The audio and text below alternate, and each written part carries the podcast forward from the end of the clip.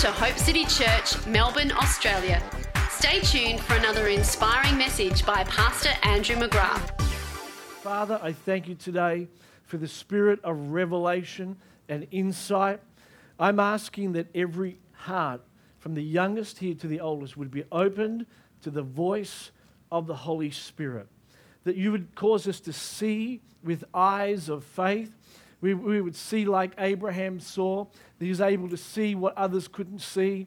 And I'm praying, Lord, that you would show us and give us insight into the true realm of the kingdom of heaven, but also to be able to understand and perceive the systems of this world.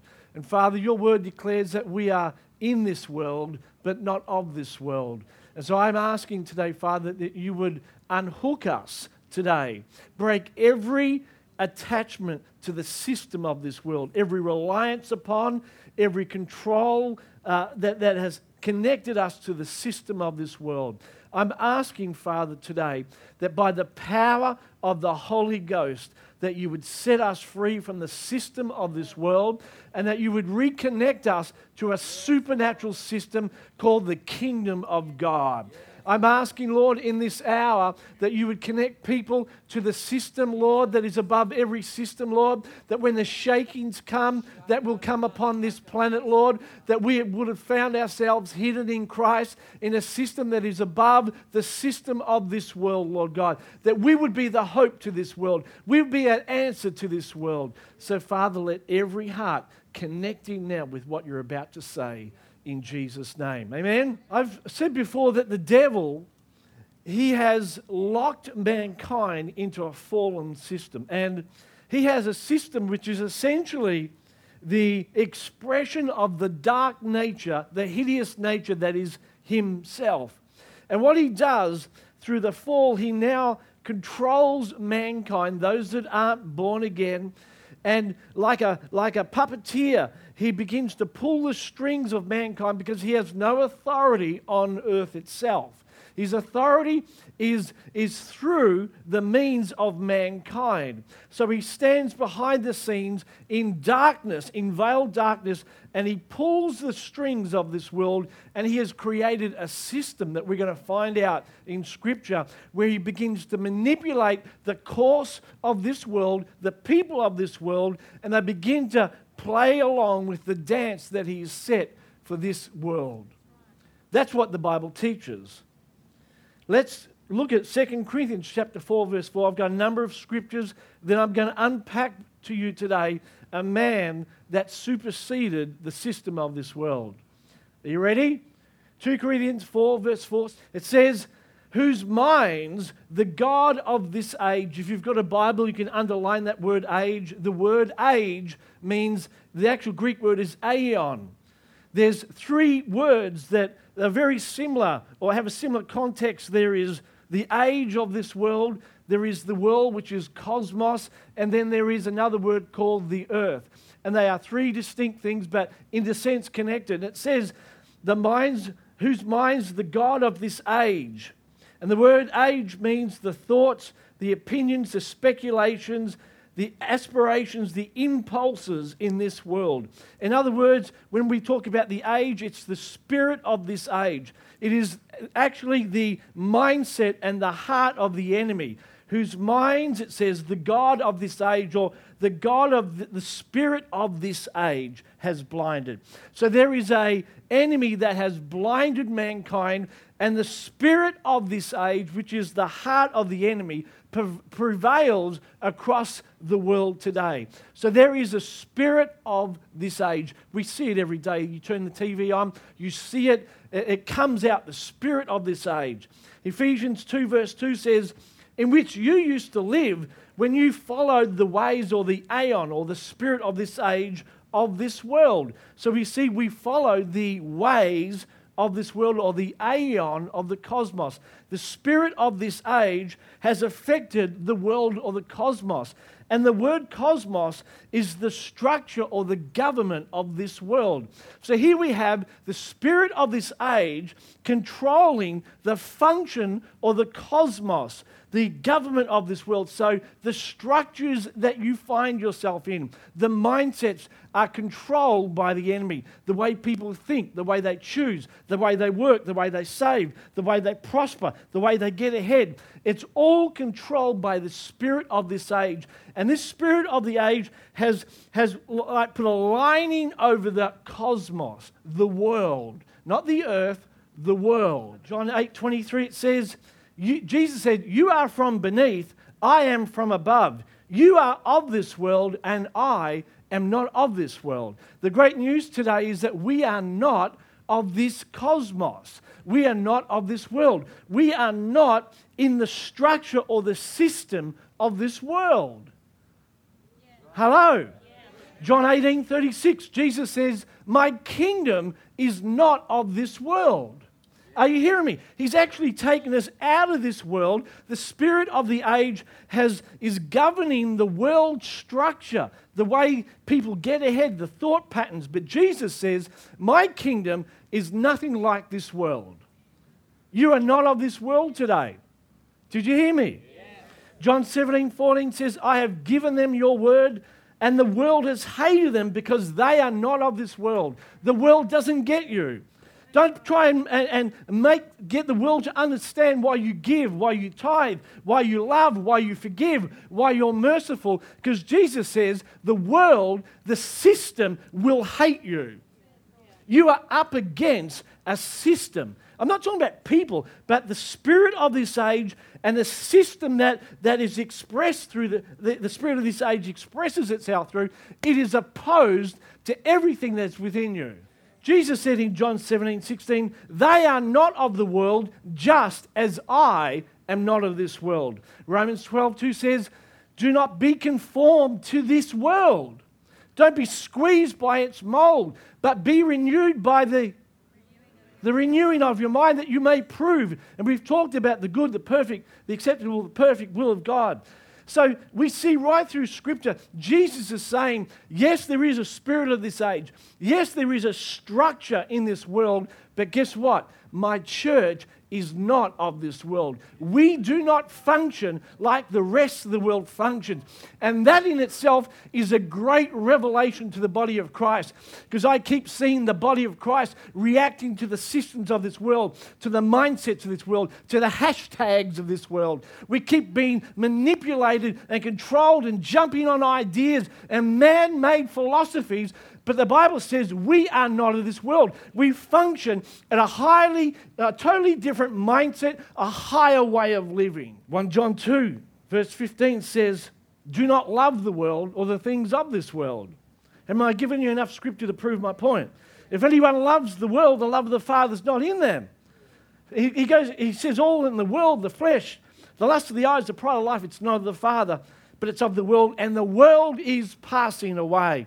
What you see today, it's falling, it's breaking. The, the earth is in groans and pains, and, and, the, and the church, by and large, is trying to hook up with a fallen system. And Jesus is saying, This world is passing away. But whoever does the will of God will abide forever. I'm here today to lift you up to a greater system because I'm going to show you and tell you later on that this world is about to go through a major shaking. And my job as your leader is to get you to hook up to a system that can work in any environment. Because if you don't, when we go through the shakings, you will be just like everyone else. You will be a saved believer who is hooked up to a fallen system, and when the shakings come, you'll go down with the boat. You'll go to heaven, but you'll be no answer to the world. You haven't learnt to get check out of that system and hook up to the system of the kingdom. It's a higher system. It's a system that sees by faith. It's a system that sees beyond what everyone else sees. Make no mistake today, the earth is still the Lord's. We've talked about the world, we've talked about the spirit of this age, but I'm here to remind you that God still considers that this earth, not the world, not the spirit of this age, but the earth is the Lord's and the fullness thereof. 1 Corinthians 10:26 says that. And, I, and, and Jesus said in Matthew 6:10, Your kingdom come, your will be done on where? On earth, as it is in heaven. Not in the world. See, some of us are trying to squeeze the kingdom into the world. The kingdom and the world don't fit.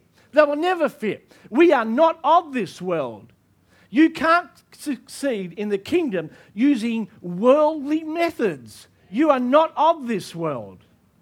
My kingdom come, my will be done on earth. See, the kingdom comes to change the earth. It is against the world, but for the earth. Uh, Matthew 28 18, Jesus said, All authority has been given to me in heaven and on earth. Colossians 1:13 says, "The Father has delivered us and drawn us to himself out of the control and the domain of darkness and has transferred us into his kingdom. So we are now out of the domain of darkness, out of the system of this world, and we've been translated into a new kingdom. It's a new way of doing things. So the quest for us is to discover how the kingdom operates and to unhook from the system of this world. There are two aspects of the gospel the gospel of salvation delivers us from sin, and the gospel of the kingdom unhooks us from the world system. All believers have been delivered from sin, but most believers haven't been unhooked from the system of this world. And if you don't have knowledge of the kingdom, you can't come out of the world system. If you don't know how the kingdom operates, you'll be forever slaves of the world system. Grace and peace is multiplied to you through the knowledge of God. And I've told you before, the sons of this world, they are more shrewd than the sons of the kingdom. They know how to operate their system. They've got it down pat. They know that if you steal, kills, and, and save, and work, and stress, that you can get ahead in the world system. There's examples of that that we bow down to. And they're shrewd, they know their system. But the tragedy is that most of the church, and it's changing, but most of the church has no idea how the kingdom of God operates. They know how to get born again, but they don't know how to succeed in the kingdom. And that is about to change. Amen? And while the kingdom of God sits idly inside you, you've got a hundredfold system that's not operating. James puts it like this it's a double minded man. There's one foot in the world system and one foot in the kingdom of God. And we've got, you know, we're sitting on a barbed wire fence. Jesus is like this. He says, the lamp of the body is, is the eye. But if the eye is single, the whole body is full of light. And the challenge for you today is to come on over to the kingdom of God, to leave behind the system of this world, the saturation. And I'm not, you know, I'm not a party pooper. Well, maybe I am. But if you if you fill your mind constantly with the system of this world, with the mindset of this world, you will be a double-minded man, unstable in all way. Your eye will not be single. And God is calling his church. He's going, if I could whistle, I'd whistle. He's calling us over, saying, Come on over to my kingdom. Don't just come part, don't be double minded, but embrace the kingdom of God. Unhook yourself from the system of this world. Amen? And I'm going to show you a man that did this. Turn with me now to Genesis 26. I'm going to show you a man that, that thrived in the midst of a broken world system. Who wants to do that today? You know, when marriages are going AWOL, when life is full of tragedy, when people are getting uh, stressed out from money, I want to be unhooked from the world system. I want to be a light on a hill. I want people to, to say, like the Philistines said to Isaac, We're envious of you. We know that God is with you. Don't leave us. You need to stay with us because we know there's something different about you. You see, you'll never be a light on a hill while you're hooked to the system of this world. You're just a flat torch a form of godliness, but denying the power thereof. Genesis 26. Now there was a famine in the land. The world system is falling apart. This could be a picture of Greece today, or Ukraine, Australia, America. There's a famine in the land. Besides the first famine, and Isaac went to Abimelech, and his name is My Father is King. And he's the picture of the world, reason and the five senses. And that's what's king even in the body of Christ today. Reason, five senses. Logic over spirit. So there's a famine in the land, the systems are breaking down, breaking down, and Isaac is in a place where sense knowledge reigns supreme. And God comes to, to Isaac and he says, Don't go down to Egypt. Don't go down to a broken system. I'm going to show you how to prosper. I'm going to show you how to live in the midst of a system that is broken and perishing. And you are going to be a light. You are going to be the savior of this place. Isn't that exciting? Verse 12, it says, And Isaac sowed in that land. What land? A land that was broken, full of famine, a broken system, pain. He sowed in that very land and he reaped in the same year how much? A hundredfold. I don't know about you, but that scripture has had me thinking and thinking for years. How did he do it? What did he do? What was going on? How could a man prosper when everyone was going down to Egypt and bringing their food back? How did that man take seeds and put them in a dry dust bowl when there's famine and his seeds, he began to watch his seeds come up? There's no water, there's no rain. What did he do? How did this man hook into a superior system? There is the broken system and there is a kingdom system. There is a system that says you live by your pay packet, that will define how much you have. There's a system that says that when you're sick, you've got to go to doctors. There's a system that says all these sorts of things. But Isaac is in the middle of a broken system and he is prospering. Does that not cause you to ask questions? How could a man take a seed, take seeds, plant them in the ground, and not just get a seed to come up, but a bountiful harvest, a hundredfold? Would you like to know how to, to operate in the kingdom of God amongst a broken system. See, the, the world's saying things are looking bad. We're about to have a crash. The economy's about to go AWOL. The dollar's going to de- go down. All these things are going to happen. There's fear. There's pessimism as they look into the future. But the children of God have this knowing that they are in a kingdom that has already been shaken and now they're unshakable. They can prosper in any circumstance, in any situation. I don't know about you, but I've already got this. I've got the kingdom within me. I've got solutions. I know the way forward, and I want you to know the way forward. Don't say, well, that's cocky, Andrew. I would say to you, you don't want to follow a leader that doesn't know what they're doing.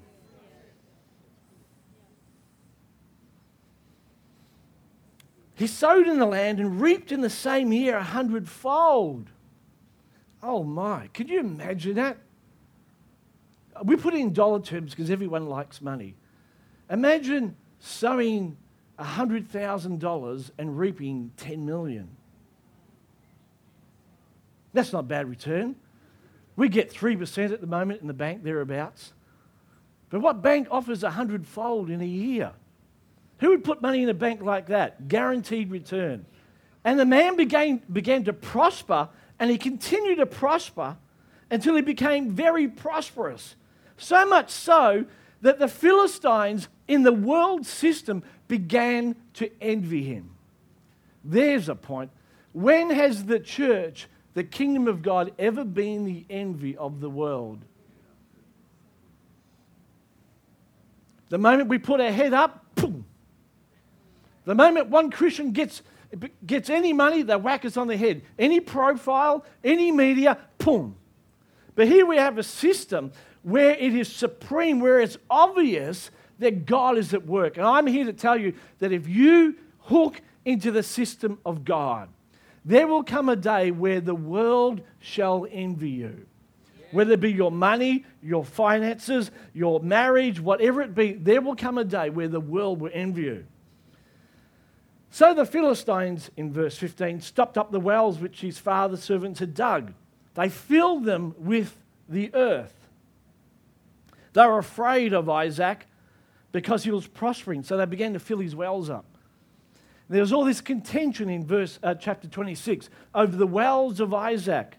And in verse 23 it says, Finally Isaac came to Beersheba, and the Lord appeared to him on the same night and said, I'm the God of your father Abraham. Don't fear, Isaac, I'm with you. I'm going to bless you and multiply your descendants for your servants Abraham's sake. And look at this. And so Isaac built an altar there. He called on the name of the Lord and he pitched his tent there. And Isaac's servants dug a well. There is a verse where the kingdom of God is in full view in the Old Testament. It gives us a solution of how to unhook from the world system. It shows me here how Isaac was able to reap a hundredfold in a land of famine. It's the prototype of the kingdom, all there in that verse. He built an altar, he pitched his tent, and they dug a well. He's the God of Abraham, Isaac, and Jacob. And there are three things that every kingdom person does, and I'll explain this as we go. But we build altars, we dig wells, and we pitch tents. Don't miss this, because this is profound. It's a picture of the Father, the Son, and the Spirit. Abraham is the father of all. Romans uh, chapter 4 says that. Isaac is the son of promise. Jacob is a picture of the Holy Spirit. He's a supplanter, he will take the place of another. He's the Holy Spirit.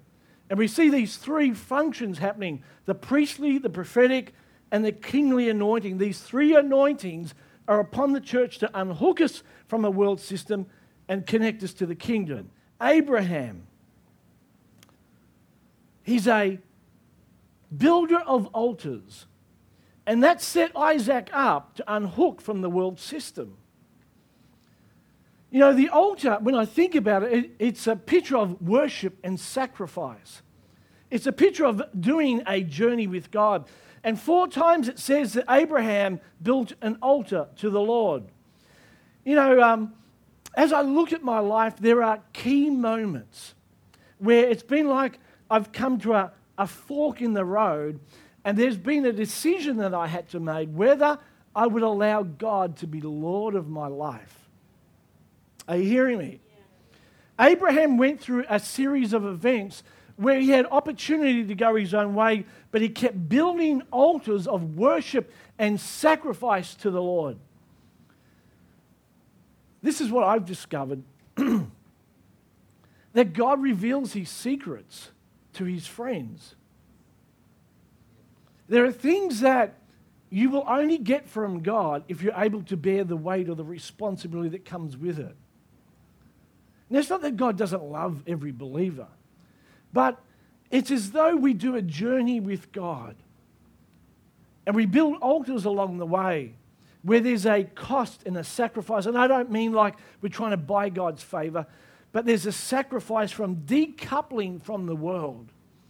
You know, maybe as a young kid, you were offered premarital sex or the opportunity to take drugs or, or to steal. And, and, and I know there have been significant moments when I've had no money and I, I needed a job. And I think it was the first night um, a man came in, uh, he was sort of semi paraplegic. He, he came in and he was all in a mess. And he bought his petrol and he grabbed a hold of a porno and he put it on the bench.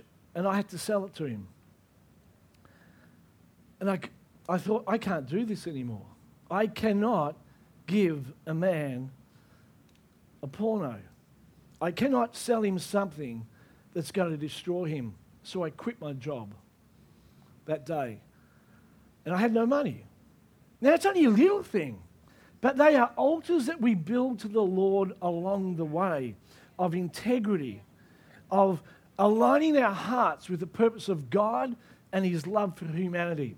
And they are markers. They are, I'm trying to get you to see that to unhook from the world system, there are distinct markers. And some of you have even made that choice this year or in the last year where you've chosen the Lord You've built an altar to the Lord and it's been costly.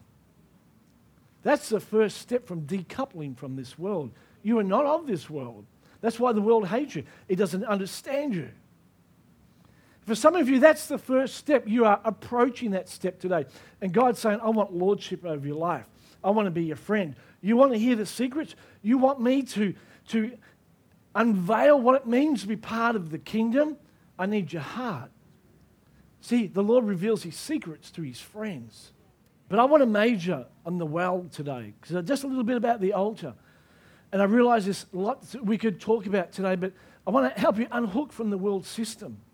Isaac, he's known for digging wells. Five times it says he dug a well. He's a well digger. I thought about this. This is profound because this gives us insight into how he was able to grow a harvest in the middle of a famine. And it's not what you think. Wells are positioned under the earth. There are three kingdom dimensions. The altar is between heaven and earth, it's our relationship with God, it's, it's this communion that we have. Tents are, are our domain on the earth, and wells are positioned under the earth. Yes? It's a picture. The well is a picture of the hidden mysteries of the kingdom, the deep things of God. Isaac dug beyond the surface and he found a new realm, a realm that had never been there before. Before that well was dug, it was just earth. But he digs this well and he digs into a whole deep dimension of the things of God. This well is the mysteries of the kingdom. He created a world within a world, a system within a system. He brought space where there was no space. The Bible says that we are in the world, but not of the world. Did you see that? That's what a well is. It's inside the world, but the moment you dig a hole, it's no longer of the world. There is no earth in there, it's a space. And this is what happens when God's people come in on the scene and they carry this kingdom within them. You have a well inside you. It's this kingdom. It makes a space in the system of this world. It pushes back. Are you hearing me? The Philistines hated this, and the enemy hates it when you begin to make space, when you begin to discover hidden mysteries, revelation of the kingdom, he hates that with a passion. He wants to fill your well. He wants you operating out of your five senses. And the moment any of you begin to give in faith or step out in faith, you begin to see in the spirit. He wants to shut that down. He is threatened by wells. He hates wells. Why is there so much warfare over the well? As you read Genesis 26, there's contention. And some of you have been praying in the spirit. You begin to have visions and dreams, and all hell breaks loose. There's a war over your well. Why? Because it's the well that's going to bring you a harvest. He sowed in the land of famine, and he reaps a hundredfold. I'm sorry, I just get so excited about that. So I said, What does it mean, Lord? Give me hidden secrets into this. Show me what's going on behind. I don't want to just read the obvious, but what, what, what's going on there, Lord? What's the mystical dimension of because I know there's something mystical about this chapter. Do you see that? It's not normal to reap a hundredfold in a famine. It's not normal to succeed and have a mansion in Cheapside. It's not normal to grow up in a family of poverty and no education and no success and rise to the top. He sowed in the land of famine. This word sow is the Hebrew word zarah. It's made up of three Hebrew letters Zayin, Z A Y I N. So zarah is the Hebrew word for sow. Isaac sowed. Isaac zarah. And so we have Zayin is the first Hebrew letter, and it means the number seven. It's connected with the Sabbath rest. When I think of rest, I think of Isaiah 28 11. He says, he talks about praying in the Spirit. This is the rest and the refreshing. Doesn't he say that, Isaiah? Yes? Yes? He says, with stammering lips and another tongue. I will speak to this people. He said, This is the rest and the refreshing. This Zayin is the number seven. It's, it's, it's the, has a numerical value of seven, which is a Sabbath rest. Uh, and it's also a picture of a weapon or the weapon of the Spirit. So when you sow, the first letter is the weapon of the Spirit or the rest of the Spirit. Reesh is a picture of man or the man's head or that which is the most important. And ayin means to see and experience, perception and insight. So when we put that together, this is what it means. When our highest thoughts, the most important thing, comes out of living in the rest and wielding our spiritual weapons, we will see and experience life at a higher realm. When our highest thoughts, our highest goal, when our thinking, when the, Eh, eh, we make it the most important thing to live out of the rest of the Spirit, we will begin to see and experience what no one else does. I thought, wow, that's important. But the word ayin gives us more insight into this, what's going on when he sowed. So, so what it means, Isaac because he lived in the rest, we know he was a man of the Spirit. We see that in his story. He was able to, and he made it his priority, he was able to see what no one else could. They're all going to Egypt, they're all retreating, but Isaac's seeing what no one else can see. Let me tell you, history is littered with examples of men and women that have been successful when they've gone that way and the world's gone that way. I never follow or try never to follow the crowd because they're most times wrong. Isaac could see what no one else could see. This word ayin, it means more than just the eye, but also actually means the provision of the Lord. When you make the highest priority to live in the Spirit, you will receive the provision of the Lord. Psalm 33 17 says, A horse is vain thing for safety. It won't deliver you by its strength. In other words, the world system ain't going to work. But the eye of the Lord is upon those that fear him, or the ayin of the Lord, upon them that hope in his mercy, to deliver their soul from death and to keep them alive in when? To keep them alive in famine. Did you hear that? The eye of the Lord delivers their soul from death and keeps them alive. That word is to flourish in times of famine. So when we make it our highest priority to live in the Spirit, we're going to get perception that causes us to flourish in a time of famine. How did Isaac know that? Because he, he and Abraham walked up to the mountain of the Lord.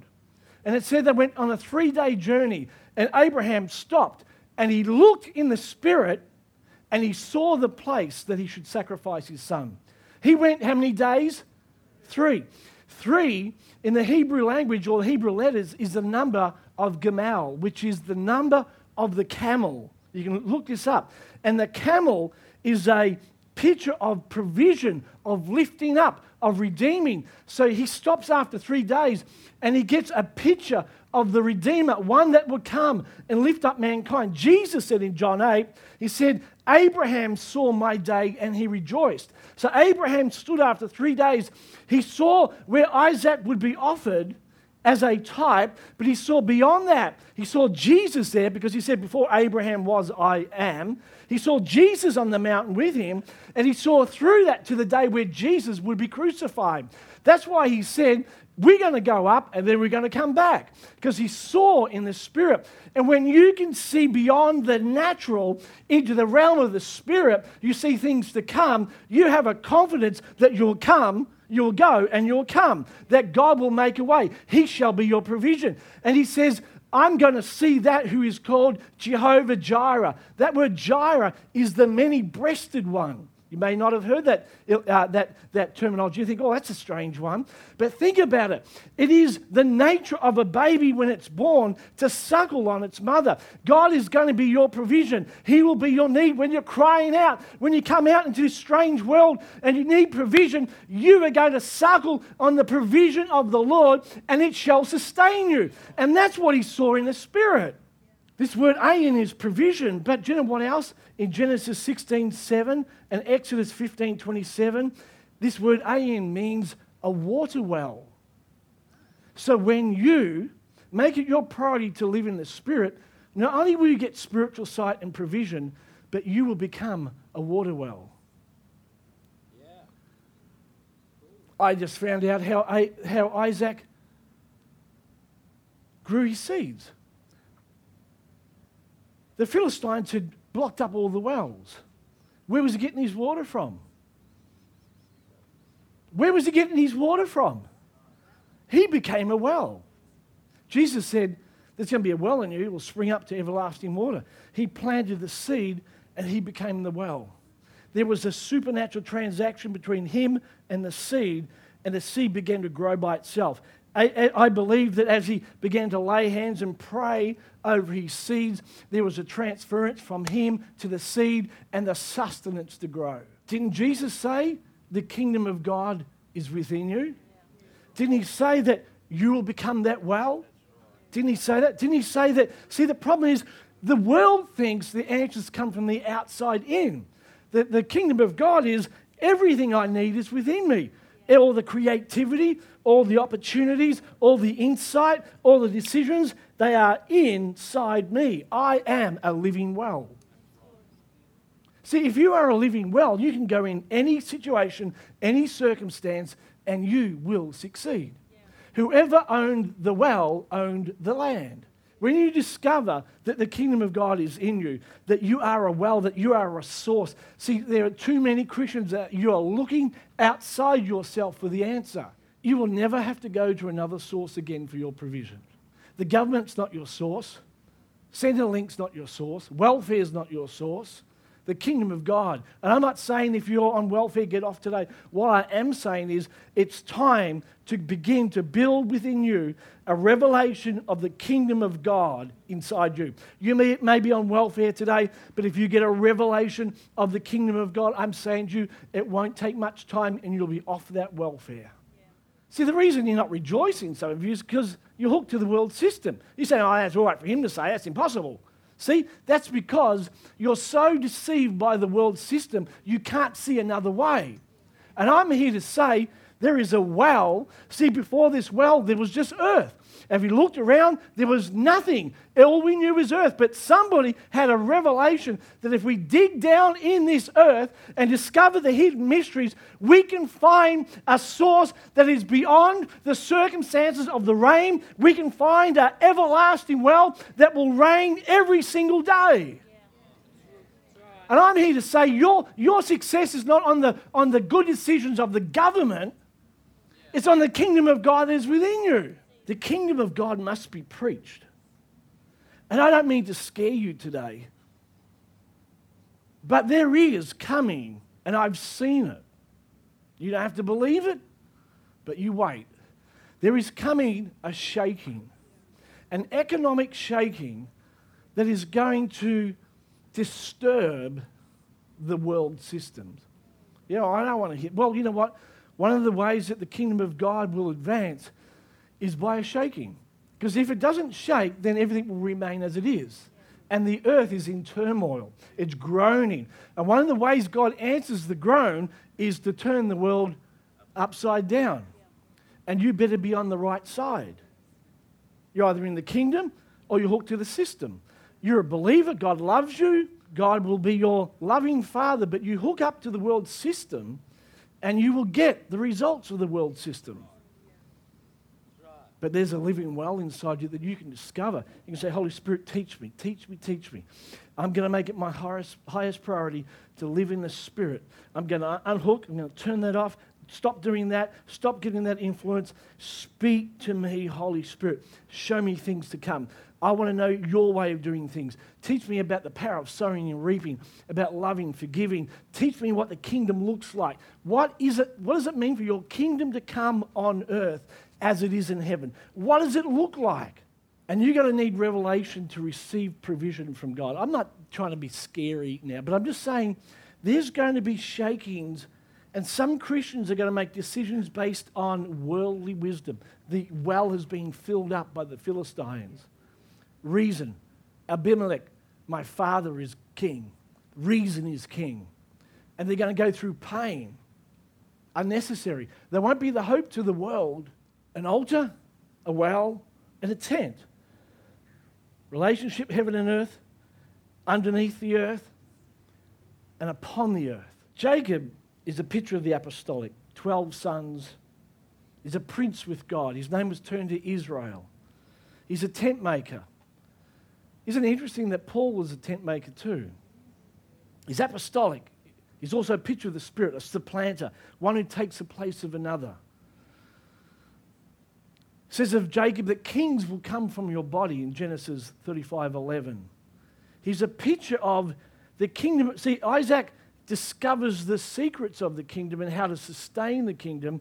Jacob takes that and he begins to bring the kingdom on earth. He begins to plant tents on the earth. He begins to take control, bring the domain of the kingdom. Now, that's not to boss people around, but that's to bring the kingdom on earth, the expression, the physical expression of the kingdom. This is the spiritual expression. Jacob is the physical demonstration of the goodness of God on the earth. That's what the Babes Project does. It's a tent on the earth. It's saying this is God's way of taking care of people. There is an alternative called the kingdom. I had a dream this week. I said, Lord, I need a new dream. Sound like Martin, didn't it? Martin Luther. I had a dream. I had a dream. You need to dream. God speaks to his people right through the New Testament, the Old Testament, through dreams, directing us. This is what Mrs. A.N., the, the ability to see. I was playing Monopoly. That's probably not a good thing because my, my recollection of Monopoly as a kid was like this. It all started off happy, and at the end, the board would be thrown up in the air. We'd be punching each other. I never want to play with you again.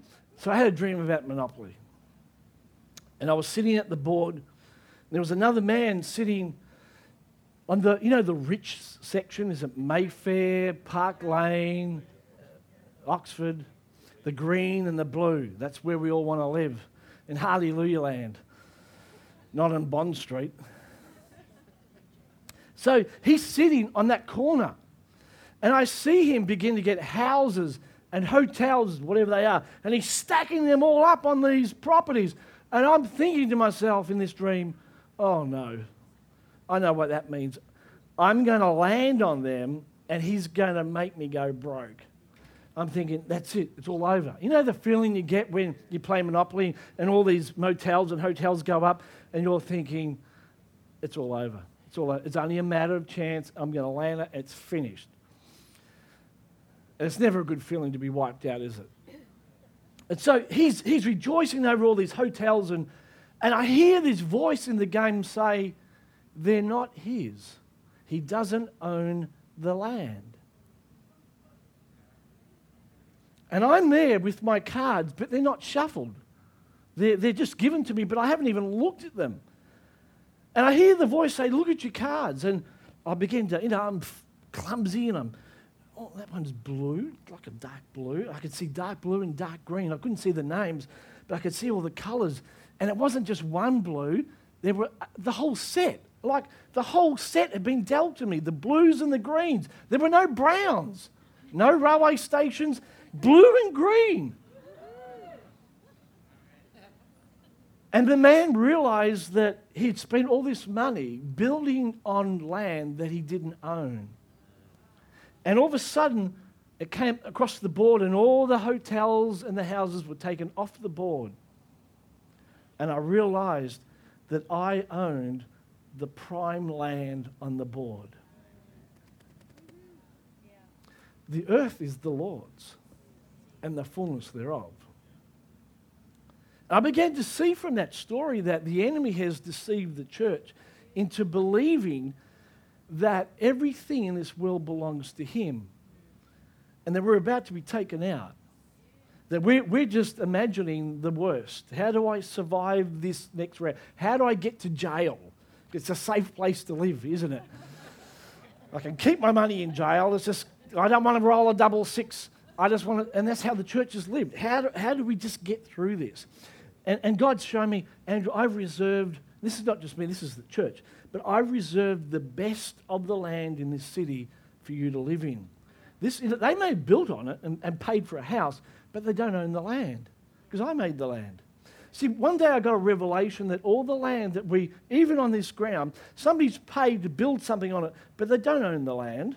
They paid paper for it, but God owns the land. The earth is the Lord's. He built it. And so Satan has come and he's controlling a fallen world who, in effect, gave up their right to represent God on earth. And we, the products of the last Adam, have been called to subdue and possess the land. This is the anointing on Jacob. This is about relationship and honoring, making him Lord of our life. This is about being trustworthy. Yeah? This is about those little decisions that we think are so insignificant, but they set us up for greatness. That little job, maybe earning $10 an hour, 100 bucks a week, that got me just enough through college and that. But those little decisions are setting me up to own tents.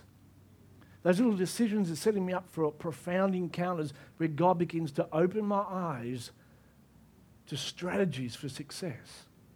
And then I begin to build tent. We begin to possess the land. And my passion is this that in this shaking, God's repositioning the church who understand the kingdom, who are unhooked from the world system, to possess the land and bring his kingdom. I often use money as an example because it's such a practical thing. But just imagine if the church had all the money, had all the property. Just imagine his kingdom come. Now, that's not the only thing, because we want his power, his love. Just imagine if the church hooked into the gifts of the Spirit, like, because it's ours. Imagine if we were the ones that stood on TV and said, you know what? This is about to happen. I see into the future. The Joseph anointing that says we need to stop storing up because this is about to happen. Yeah. Just imagine if the church began to possess the kingdom unhooking from the world system and living in the kingdom of God. This is what Isaac discovered. He became a water well. He learned to thrive in every circumstance. And because of that, his son Jacob became a prince with God, possessed the land. And that's for you today. So, my challenge for you is unhook from the world system. Make it your goal that I am not going to be manipulated and controlled by the mindset of this world. That means decoupling, renewing your mind. It means taking up, making it your priority to take on the weapons of the Spirit, the rest of the Spirit, provisions coming, sights coming, the water wells coming. You shall succeed.